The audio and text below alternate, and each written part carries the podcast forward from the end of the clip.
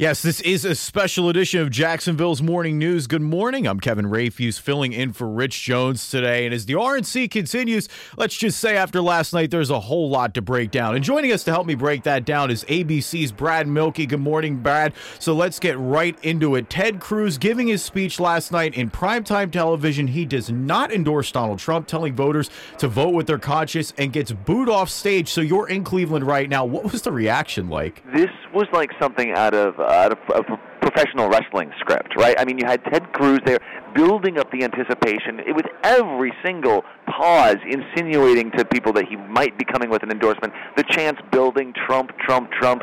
Say his name for us, please, Ted Cruz. And then he dashes their hopes right as Donald Trump, with his own sort of showmanship instincts, he comes into his box, diverts a lot of attention towards himself. People are booing Cruz, they're cheering Trump. Absolutely chaotic as Cruz walks off the stage. Yeah, really quite the scene. I, I love that professional wrestling analogy. And Donald Trump, he's actually already responded a bit on Twitter, saying Ted Cruz, or he knew that Ted Cruz was going, what he was going to say in his speech with that lack of endorsement. You know, how is the Trump campaign moving forward following this? Well, the Trump campaign is trying to act like this was no big deal, but uh, you know, you this was a huge moment in this convention, a convention that really, you know, we had we'd wondered, right, if there would be a delegate revolt, right, if people would be voting their conscience, all these sorts of things. None of that materialized. Delegates have really fallen in line. People sort of begrudgingly at points accepting Donald Trump, and then there comes Ted Cruz, not skipping the convention like John Kasich, but apparently arriving here in Cleveland to stab Donald Trump in the back, and he's the one using that phrase,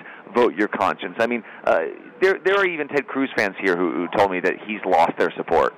Yeah, definitely going to be interesting to watch going forward. But switching gears a bit, it was really supposed to be the big news last night, and that's Mike Pence, the Indiana governor, formally accepting the VP nomination. How was his speech received overall? Well, it was received well, basically, because he did what he was supposed to do, which was introduce himself to a country that really doesn't know him that well. And you know, he he gave the line that he has said many times before, but perhaps this was Americans' first time hearing uh, was was that he's a Christian, he's a conservative, and a Republican in that order. Uh, he talked about some of uh, the policies he believes in, socially, economically conservative, and he did what his boss, I'm sure, wants him to do more and more often, and that's go after Hillary Clinton. And still a whole lot to continue to unpack from the RNC. Again, that's ABC News. Brad Mielke. Thank you, Brad.